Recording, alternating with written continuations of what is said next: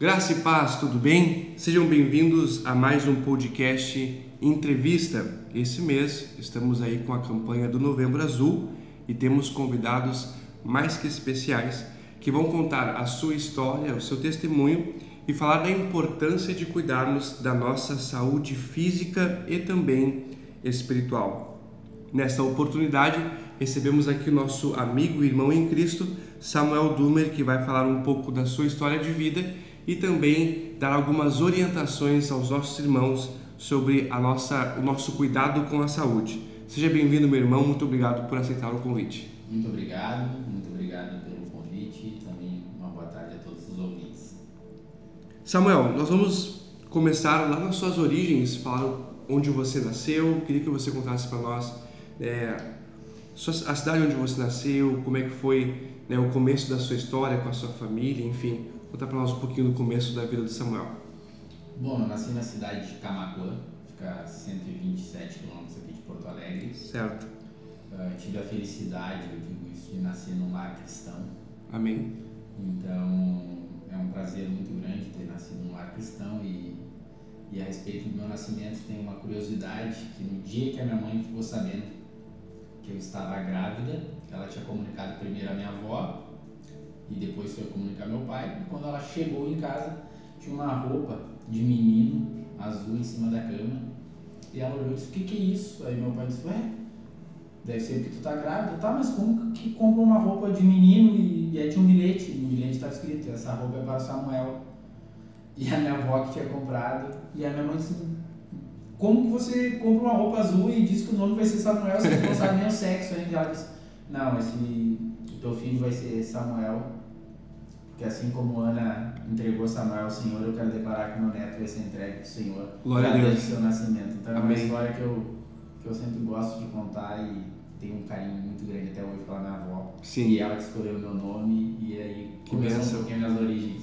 Certo. Conta para nós dentro dessas origens como é que foi a sua infância e a sua adolescência. Você falou que nasceu em um lar cristão, então os marcos positivos e até mesmo negativos que até hoje agregam na sua vida. Uh, por ter nascido num lar cristão, eu considero assim, que teve muito um marco positivo do fato de valores, princípios Amém. que a minha família ia me passando desde novo e estudando a palavra desde cedo. Uh, então, a Camacô, por ser uma cidade pequena, eu, eu, eu logo quando comecei na minha adolescência, comecei a me destacar bastante jogando futebol na cidade. E aí, com 16 anos, eu já fui jogar fora, já fui na primeiro fui para as categorias de base do Penharol no Uruguai, fui morar em. Montevidéu, fui morar sozinho lá Com 16 anos. com 16 e então foi uma experiência de vida muito muito boa para mim amadurecimento e creio que a base que eu tive familiar cristã me ajudaram muito nesse início Amém. porém depois de um certo período de tempo a gente começa a se destacar Sim. E aí é a parte ruim é, é essa curiosidade, porque a gente tem nascido num lar cristão, às vezes a gente não conhece o que o mundo lá fora oferece. Verdade.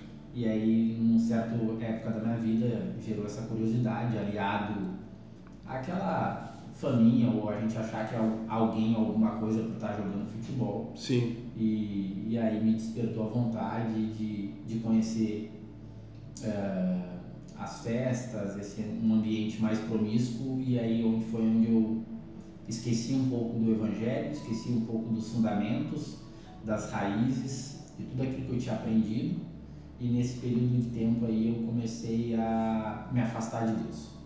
E logicamente que dentro de um curto período de tempo, profissionalmente as coisas já começaram a não dar tão certo como vinham dando Sim. e que quando as bênçãos de Deus se afastam da gente, realmente a gente sozinho, a gente não é nada. Foi essa questão de você se afastar dos princípios, você acredita que foi mais por uma escolha sua ou por estar distante da sua família? Eu acho que tudo colaborou. Né? Uhum. Eu me afastei mesmo porque aí depois eu acabei depois de um certo período de tempo eu acabei indo para para o Ceará. Sim. Eu morei na capital Fortaleza, joguei no Ceará. E aí lá eu cheguei e aí tudo começa a vislumbrar, a gente começa a vislumbrar. Daí eu já, eu já fiz 18 anos, aí eu já era de maior, aí já tinha carro, Sim. aí onde saía já estava começando a ser conhecido pelas algumas pessoas, a gente já começa a ter aquilo como mexe na nossa vaidade. Então toda, todas essas questões aí foram questões que eu acho que contribuíram e, e aí onde foi crucial foi que, que logo novo, com 19 anos, eu fui para Portugal. Aham. E chegando lá em Portugal, não tive apoio nenhum da família e somente influências de pessoas, de colegas querendo me levar para festa, balada, mulherada. E, e creio que se eu tivesse com algum familiar meu mais próximo, perto, talvez al- eh, isso aí poderia ter sido evitado, que me aconselhasse melhor. Sim, é, dentro dessa experiência que você viveu no futebol, você viu, viu que né, durante esse caminho, esse processo, as coisas não deram certo. E, e, e quando foi o, o ponto assim de partida que você viu que você ia encerrar sua vida no futebol e ia se reinventar agora como uma nova pessoa, de repente voltando para casa e tudo mais, com novos projetos? É, esse momento é bem difícil, né? É, tu, tu ter que abrir mão de um sonho, tu ter Sim. que abandonar um sonho, ou abandonar algo que até aquele momento da vida foi a única coisa que você sabia fazer. Para se reinventar é um momento muito difícil. Esse eu acho que foi eu acho, uma, uma das decisões mais complicadas que eu tive que tomar. Mas a, aconteceu que os meios foram me levando a tomar ela, porque aí depois que eu voltei de Portugal, não deu certo, eu acabei jogando em clubes daí pequeno, de pequeno esporte, Sim, lá do Nordeste brasileiro e depois de alguns anos jogando em clubes de menores expressões, eu acabei indo para o Paraguai. E a princípio parecia um contrato muito bom, mas quando eu cheguei lá era tudo diferente do que haviam me prometido, o, a- o retorno financeiro não, eles não, não estavam cumprindo as suas partes, não estavam. E aí tudo aquilo foi, foi me desanimando. sim, E aí depois de, de alguns anos, eu aí vem a nossa parte de planejamento, né? Eu planejei isso, não, eu até posso seguir me arrastando jogando futebol por mais alguns anos, mas não vou adquirir nada. Eu tenho 100% de certeza que eu tenho capacidade, se eu parar de jogar futebol hoje, eu consegui, eu vou conseguir construir algo mais sólido para minha vida. sim, Então, depois dessas decepções, principalmente o Paraguai, eu acho que foi, mais, foi crucial nisso aí, pelo fato de nunca terem cumprido o que me Sim. prometeram e realmente o ambiente do clube estava bem complicado. Então, mas não foi uma decisão fácil. Aí eu disse, não, tá na hora de voltar para o Brasil, uhum, tá na hora de, de me reinventar. E, e aí foi que eu fui, voltei para o Brasil para terminar a faculdade de Educação Física, que várias vezes enquanto eu estava jogando em alguns clubes eu tenho, consegui cursar, sim. ah, cursar junto e aí fiz a faculdade de Educação Física, me formei, abri uma academia e hoje o Samuel está aqui Amém. nessa conversa. É, eu, eu acompanhando um pouco você nas suas, nas suas redes sociais ali, eu percebi que você tem uma ligação muito forte com seu filho José, né? E eu queria que você falasse um pouquinho sobre isso, sobre ser pai, né? Porque é uma grande responsabilidade e a gente exerce sobre eles uma influência e hoje com a palavra de Deus ao nosso lado, né? Nós temos todo um caminho a percorrer. Então eu queria que você falasse um pouquinho também sobre, sobre ser pai e como é isso. Agora você tocou num assunto que para mim é, é muito importante. Realmente, ser pai eu considero que hoje é a melhor coisa que eu já fiz. Eu acho que foi o meu melhor gol, Amém. eu acho que foi o meu projeto de maior sucesso. Espero concluir ele com muito sucesso, porque ele está em construção ainda. Então, mas isso é uma coisa que vinha, veio de mim desde que eu era criança. Eu tinha, por incrível que pareça, nós estávamos falando de futebol, mas mesmo na minha adolescência, quando perguntavam qual era o maior sonho da minha vida, eu dizia que o meu maior sonho era ter família, ter filho. Sim. Antes de talvez de ser jogador de futebol, na escala de hierarquia, para mim, ter família, ser pai era mais importante. Amém. eu vim de uma família muito, muito unida, com excelentes exemplos, e eu sempre sonhei em ter isso para mim também. Então eu gosto de família, eu gosto daquele clima do almoço de domingo em família, Amém. da união, Legal. de estar perto, de estar junto, de, de se ajudar nos momentos bons e nos momentos ruins. E a, então sempre foi um sonho que eu quis muito ter. E aí quando eu parei de jogar futebol, foi uma das coisas principais ali que eu já estava, era isso, não, vamos casar, vamos ter filho, que é meu sonho. O José Arthur é uma criança abençoada. Amém. É um, o nome dele, José, foi escolhido porque para mim, uh, o José da Bíblia, para mim, José do Egito foi um grande personagem. Sim, É uma verdade. das histórias da Bíblia que eu mais gosto de ler pelo fato da busca pelo seu sonho Amém. Uh, pelo fato de como ele buscou e não negociou nem o sonho, nem, nem tudo aquilo que Deus tinha para a vida dele, embora ele teve oportunidades de, de abandonar o projeto de Deus, de, de deixar de ser levado por as seduções que apareceram para ele, ele não perdeu o foco, ele se manteve fiel e eu escolhi o nome do meu filho por esse motivo, porque um dia eu quero ainda poder, ele ainda é novo, está com 5 anos, Sim, mas quando ele tiver uma consciência maior, eu quero dizer, passar essa mensagem para ele, que o nome dele já foi escolhido para que ele seja um menino que nunca desista dos sonhos dele, glória nem negocie os sonhos deles e os projetos que Deus tem para a vida dele. O legal, você já foi, você já foi bem objetivo na escolha do nome e já projeta uma ministração sobre ele dentro dessa passagem bíblica, então. Sim, eu acho que como pai a nossa função é preparar o caminho para os nossos filhos, né? Não é nem trilhar para eles, é apenas preparar, mostrar o caminho e principalmente com exemplo de vida, né? a gente poder mostrar para eles o, o, o qual é o caminho certo, onde é mais fácil deles ir. Não é, não quer dizer que vai ser sempre fácil, mas mostrar para eles que, que existe um Deus que está ali do lado deles e que se eles e somente ele, se ele tiver fé nisso e não abdicar dos seus sonhos, nada, nada nem ninguém pode superar. Amém. Samuel, ah, recentemente você viajou a países com um propósito missionário de contribuir com as obras que são feitas lá fora. Gostaria que você compartilhasse um pouco disso também, porque foi be- é bem bacana a gente olhando ali suas redes sociais, você bastante envolvido ali com, com os lugares onde você passou e eu queria que você falasse um pouquinho dessas experiências para nós. Ah, isso também é uma coisa que eu acho que eu carrego. Minha família também é muito envolvida com missões. Ah, eu acho que tu poder ajudar o próximo, Amém. levar o amor de Deus ao não alcançado, ao rejeitado, eu acho que isso é algo que nos engrandece. Glória a Deus. então é algo que assim que eu a primeira vez que eu fui, tive uma experiência dessa, eu já fui já pensando assim, bah, todo animado, quero ajudar, porque eu vou ir cheio de planos, Sim. e eu quero ajudar, e eu vou fazer isso aqui, e vou meter a mão na massa, e quero ajudar o maior número de crianças, e quero ajudar o maior número de necessitados. E quando eu cheguei de volta da viagem, eu olhei e parei e disse assim, cara, o ajudado fui eu.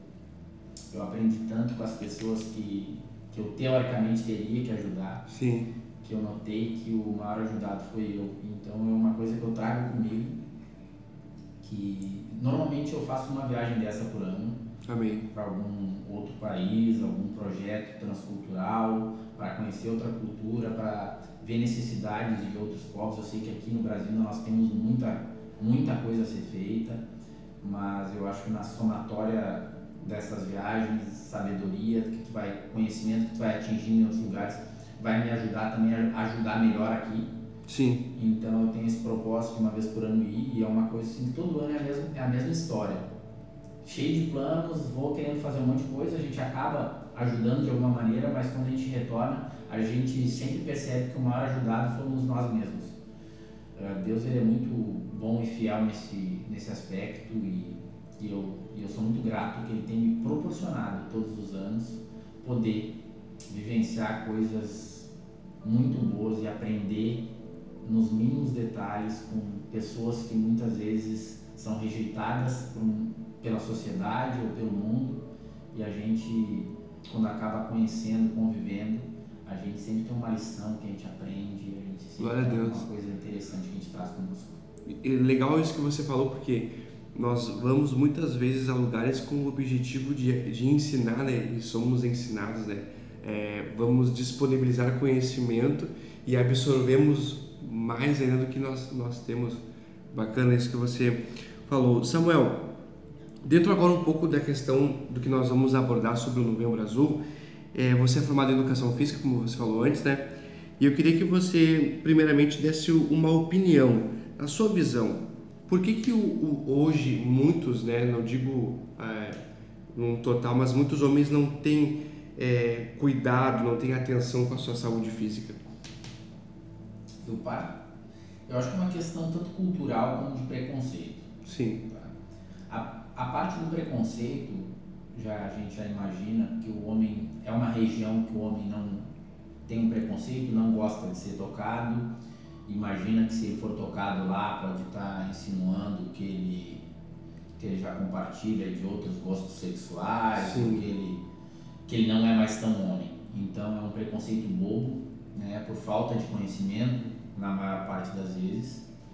Então que isso impede mas também cultural, porque nós homens, não só nessa parte, Sim. mas em todas as outras partes, nós, nós temos que aprender com as mulheres, porque nós se cuidamos menos. Então a mulher, ela tem, ela tem já por natureza, ela procura mais médicos, ela procura mais dentistas, ela procura. Uma mulher dificilmente vai passar um ano sem ir numa consulta. É até uma consulta ginecológica, ou um médico, um clínico geral, ou um, um, um, no hospital, num, numa odontologista. E, até, nós, a, até, desculpa interromper, até pela preocupação da autoestima dela, né? A nós somos mais relaxados, relaxos quanto a isso. Nós procuramos um médico quando nós já sentimos dor ou com algum desconforto. Sim. Só que quando já sentimos dor ou algum desconforto, isso já é sinal que alguma coisa já não está correta. E aí a gente às vezes peca nesse sentido porque coisas que poderiam ter sido prevenidas no homem geralmente acabam sendo tratadas. A mulher ela tem esse, ela tem, ela consegue prevenir muito mais porque ela, ela atua com métodos de prevenção. O homem não, não, não se preocupa muito com a prevenção, só procura o médico quando já sentiu algo e ele já vai direto para o tratamento. E aí a gente já sabe que os riscos são maiores, as chances de cura são menores. Então é algo que realmente interfere bastante e aí fica o recado aí para nós, né? E eu me incluo nisso, homens, certo. estarmos mais atentos e cuidarmos mais da nossa saúde e, e, se preocuparmos também com a prevenção da nossa saúde, não apenas com, com a cura ou com o tratamento. Você tem contato é, é, quase que diário com pessoas que, que, que, querem cuidar da saúde, que procuram você de repente para ter um, um caminho para fazer isso. O que, que você diria para os nossos ouvintes né, que querem fazer isso? Como começar? O que fazer para cuidar da, da questão saúde física, mental, espiritual, enfim, todas as áreas? Primeiro ponto que eu, que eu acho interessante falar e que é uma coisa que, que é um conflito interno que eu tenho, é que embora eu seja formado em educação física e tenha academia, hoje tanto as academias como as, os personal trainers eles são conhecidos como ah quem vai na academia vai para buscar um corpo bonito, para virar o fortão ou para virar a popozuda. Isso aí é uma coisa que, que mexe muito comigo porque não é isso. Sim. Então desvirtuando, a educação física é uma é uma profissão que gera promoção de saúde e ela atua na prevenção. É uma das, do, das áreas da saúde que atua assim, focado na prevenção. E o número de, de doenças, inclusive das 30 doenças que mais matam no mundo, 27 delas, o exercício é um dos principais preventores. Então a gente tem assim uma lista de doenças que matam, as que mais matam hoje, que são as doenças cardiovasculares, uhum. cardiorrespiratórias. O exercício físico, ele, ele, ele, é o, ele é a maior ferramenta que tu pode usar para prevenir elas. Como diversas outras, inclusive o câncer, já que nós estamos no mês que está falando de combate ao câncer. Sim. Então já é comprovado cientificamente que pessoas fisicamente ativas têm uma chance muito menor de desenvolver o câncer. Então, o exercício físico ele é muito benéfico nessa parte. E ela entra nessa parte da pessoa querer se cuidar. Então, o exercício físico tem que ser algo que a pessoa venha buscar, não só para fins estéticos. Não condeno quem quer buscar o fim estético, se buscar o fim estético, legal. Mas antes disso, a pessoa tem que saber que ela vai estar buscando saúde, que ela vai estar buscando uma melhor, uma melhor vida, qualidade de vida.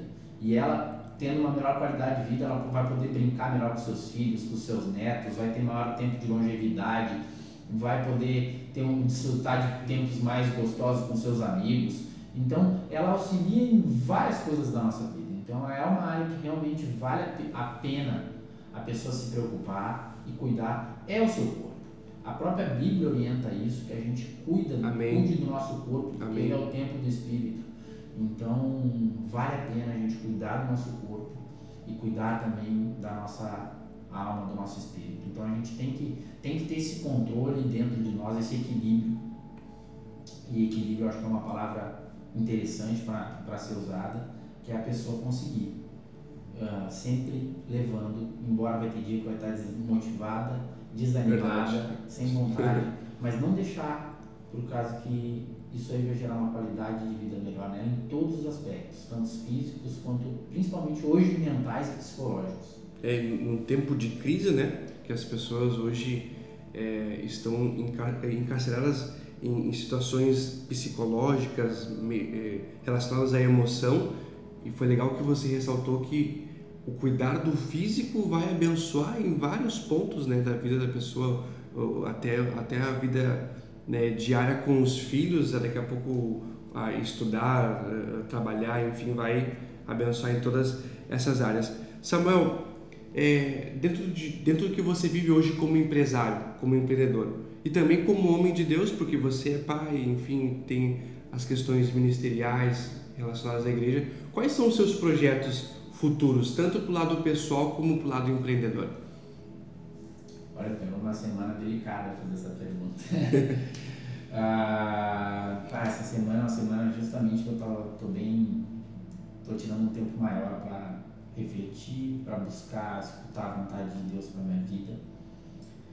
Porque realmente nos últimos tempos essa questão, tem, uma, tem, tem coisas dentro de mim que começaram a me incomodar mais, que é essa parte do, do cuidar do próximo, Amém. Do, do, do, levar o, nosso, o que nós temos de melhor para, para as pessoas que precisam, não se preocupar tanto somente com o eu, com, com, com eu crescer, com a minha empresa crescer, com, com eu, mas sim eu, eu, eu levar um pouco daquilo que Deus tem me dado para as outras pessoas. Amém. Então, Samuel, se perguntar meus planos, assim, meus planos é poder uh, educar bem meu filho, deixar ele nos caminhos corretos, ensinando para ele sobre caráter, sobre, sobre ordem. Amém. E, e depois disso eu poder, uh, sem dúvida, auxiliar o maior número de pessoas possíveis. Glória a Deus. Uh, e, e, claro que para isso a gente às vezes precisa de ferramentas, Sim. é preciso de recursos. Então, óbvio que para eu poder realizar tudo isso aí eu não posso também tirar o foco da minha empresa, tirar o foco da minha profissão. Sim. Então entra naquela palavra do equilíbrio novamente, que é o que a gente tem buscado, que é equilibrar para não deixar, para não pensar apenas na vida profissional, ou apenas na minha vida financeira, ou apenas na minha vida como pai, ou apenas na minha vida como como, como Samuel, como, como amigo, como família. Não, Sim. a gente tem que tentar englobar tudo isso e saber equilibrar, dosar dentro da, de nós mesmos Amém. para saber destinar o tempo e a prioridade que a gente vai dar para cada coisa. Então eu espero poder ter esse equilíbrio dentro de mim para que nos próximos tempos, cada vez mais, eu venha conseguir conciliar melhor esses fatores dentro, dentro do Samuel. Amém. Nos encaminhando já para o final do nosso bate-papo, queria que você falasse sobre esse contato que você está tendo agora com o Ministério Aspirantes de Cristo, conhecendo também o projeto também que é, há muitos anos vem abençoando as crianças, os adolescentes aqui de Porto Alegre. Queria que você falasse como é que foi esse contato, esse primeiro conhecimento. Foi daquelas coisas que Deus nos proporciona. E eu cheguei em Porto Alegre não faz muito tempo, Uhum. há um ano, um ano exatamente. E um dos amigos que eu tenho aqui em Porto Alegre é o, é o Paulinho, Paulo César Tinga, conhecido por muitos.